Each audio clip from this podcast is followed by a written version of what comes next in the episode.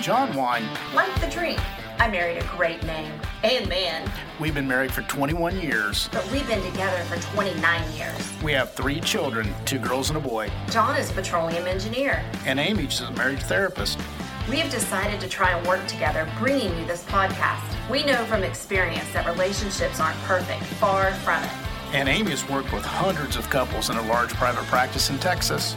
You can get those sparks of flying with some tips and tricks we've learned by making a lot of marriage mistakes. And from all of Amy's professional work with couples, hey, you should be married to a marriage therapist. So if you want to have a marriage on fire, Here we go.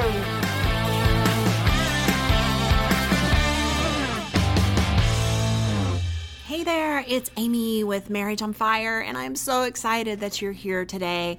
And I have a quick tip episode coming your way.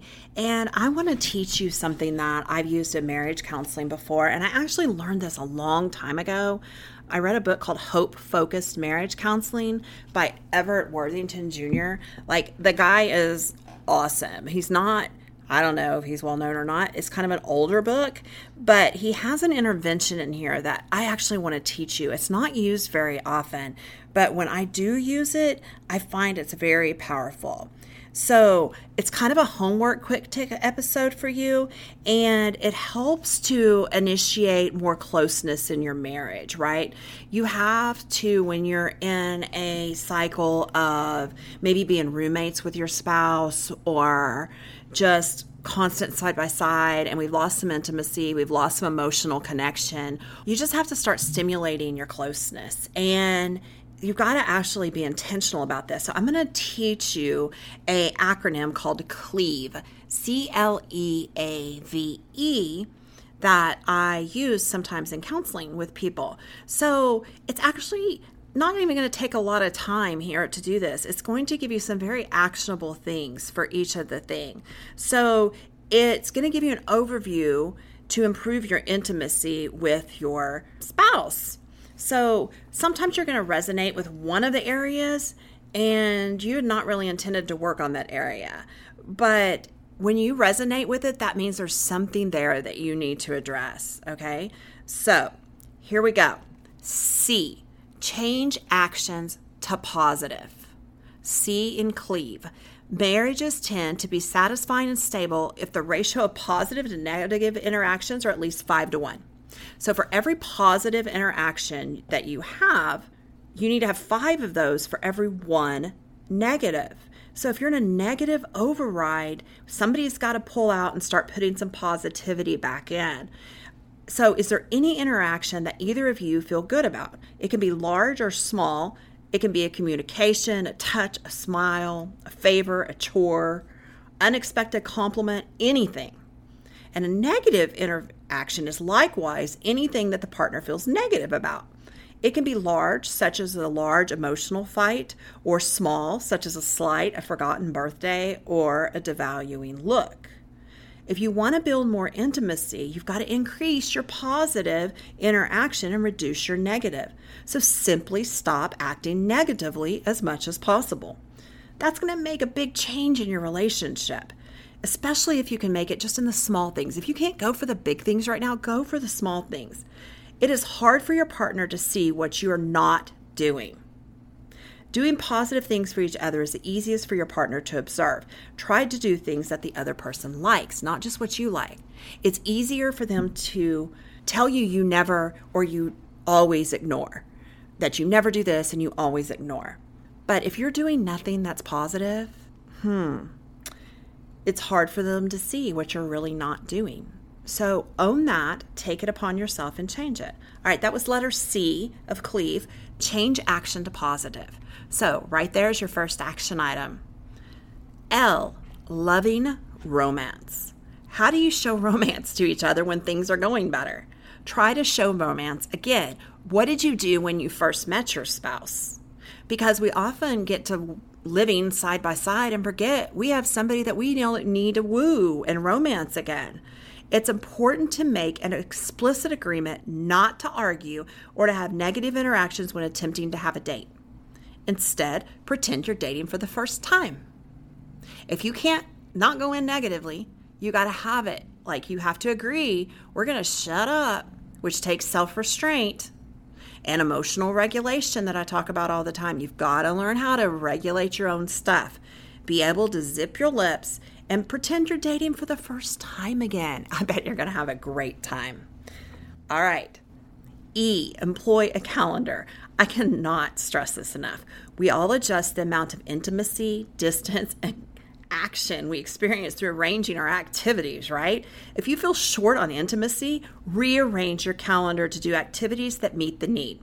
Simply using a calendar and planning positive events can increase the number of positive interactions and promote more intimacy. One thing I hear all the time is we don't have time for each other. It's always the kids, it's always the job, it's the yard work, it's the chores.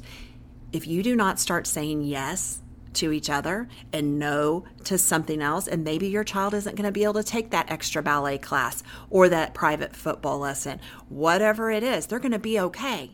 But every time you say yes to something, you are saying no to yourself and no to your spouse. So maybe think about it that way and get your calendar out and actually ink it in, not pencil it in.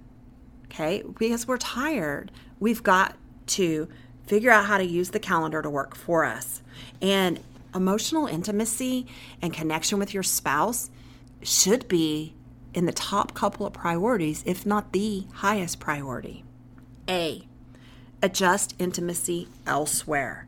Hmm. Sometimes husbands and wives do not have the same needs for intimacy. One will require more intimacy, and another will be stifled by too much we can have some of our needs for intimacy met outside the marriage. I'm not talking sexual intimacy, of course, which is reserved for the marriage bond, but other intimacies such as sharing plans, talking about important topics, recalling good times, or praying together. For the person who needs more intimacy than his or her spouse is comfortable providing, a same sex friend can provide for many of the intimacy needs. For this person who feels stifled by too much intimacy, often that person can cut back on intimate interactions with friends so that the partner can fill more of the person's intimacy needs, right? So use your friends, same sex friends, as often as possible to help fill it if you require a lot more intimate connections and relationships with people and your spouse does not.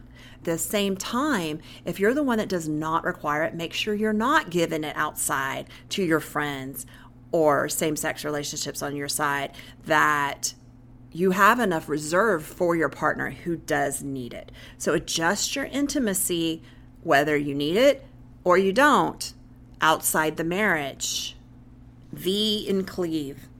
Value your partner. Boy, that seems so simple, doesn't it? Value love seems easy, but sometimes we get going and forget why we fell in love in the first place. But valuing love builds intimacy. When we feel valued, we feel closer to the one who values us. So if your spouse feels like they're a priority to you and they're important to you, they're going to feel love. They're going to feel value. But when's the last time you made your spouse the ultimate priority? Try to value each other. Each spouse should look for different and identifying partners' actions that value the spouse. To the extent that you can value each other in tangible ways, you will feel closer to each other. Y'all, even if you only have 20 minutes that you can find a week, which you can find 20 minutes a week, come on, and you put your spouse as the ultimate, only one priority, you're going to see a huge change in your intimacy, emotional and physical. Okay? Value your partner, make them a priority. And E, enjoy yourselves sexually. You must go beyond movie stereotypes of husband and wives, of instant passion and immediate intercourse, and you must learn to patiently pleasure each other sexually. If there are sexual difficulties or you aren't enjoying your sexual relations, learn to be better lovers.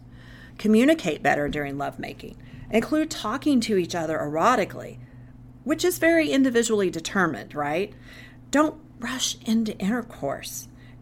Enjoy caressing each other's bodies. Have your partner show you by guiding your hand exactly how to caress him or her in a way that's exciting. A good lover is not one who knows exactly how to pleasure the partner. A good lover is one who tries to do what the partner wants, assuming it's not against your standards and it's not harmful each time that they make love. So, I hope that by learning cleave, change actions to positive. L, loving romance. E, employ a calendar. A, adjust intimacy elsewhere. V, value your partner. E, enjoy yourself sexually gives you some place to start. Even if you're just picking one, it's a place to start because we get tired of just living side by side and accepting that this is just the relationship that we have. We've lost that heated passion in the moment, like you see in the movies. And how do you get it back? It's these small things. But you also have to adjust your expectations for what the relationship is really going to be like. So, this intervention, as I said before, was out of a um, Hope Focused Marriage Counseling book for counselors, and they are all research based techniques. So you can rest assured that people have researched this and improved upon them, and putting these techniques into action can actually change and have a stronger effect on your marriage. So, I really hope that you enjoyed this quick tip episode. I'd love to hear from you. Um, you can contact me at amywine.com or directly at hello at amywine.com. Tell me, what do you want to hear? Do you want more quick tips? Do you want full episodes? Hubby will be coming back on the next one with me. So just drop me a line. I'd love to hear from you. I hope you have a great day. All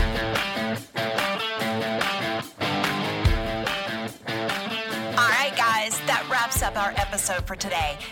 So much for tuning in.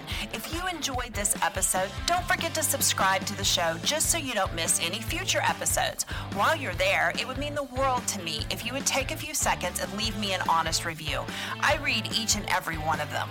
You can find all the links and information mentioned in this podcast episode at www.amywine.com slash podcast. Don't forget to tag me on Instagram at the Amy Wine and let me know what you took away from this episode or what you would love for me to talk about in future episodes. Thanks for listening, and I will see you here again next week on Marriage on Fire.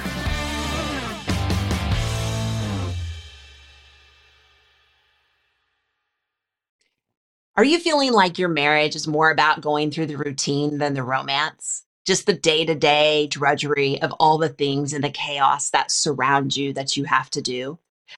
You're not alone. Hi, I'm Amy Wine, your marriage and family therapist and founder of Thrive Life TV, and we get it. Impact driven achievers like you deserve a marriage that is just as successful as your business and your career your marriage is about more than just staying together.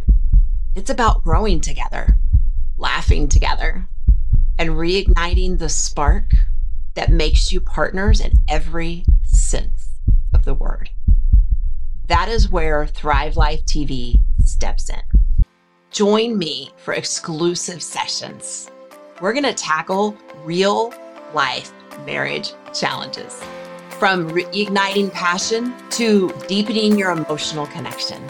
We're talking real change, real results. It is time to transform your marriage into a thriving partnership that you both deserve. On Thrive Life TV, you're going to find practical strategies, shared experiences, and that extra push you need. Are you ready to uplevel your marriage? Visit thrivelifetv.com and let's bring the joy and love and yes, the fun back in your marriage. I'll see you inside.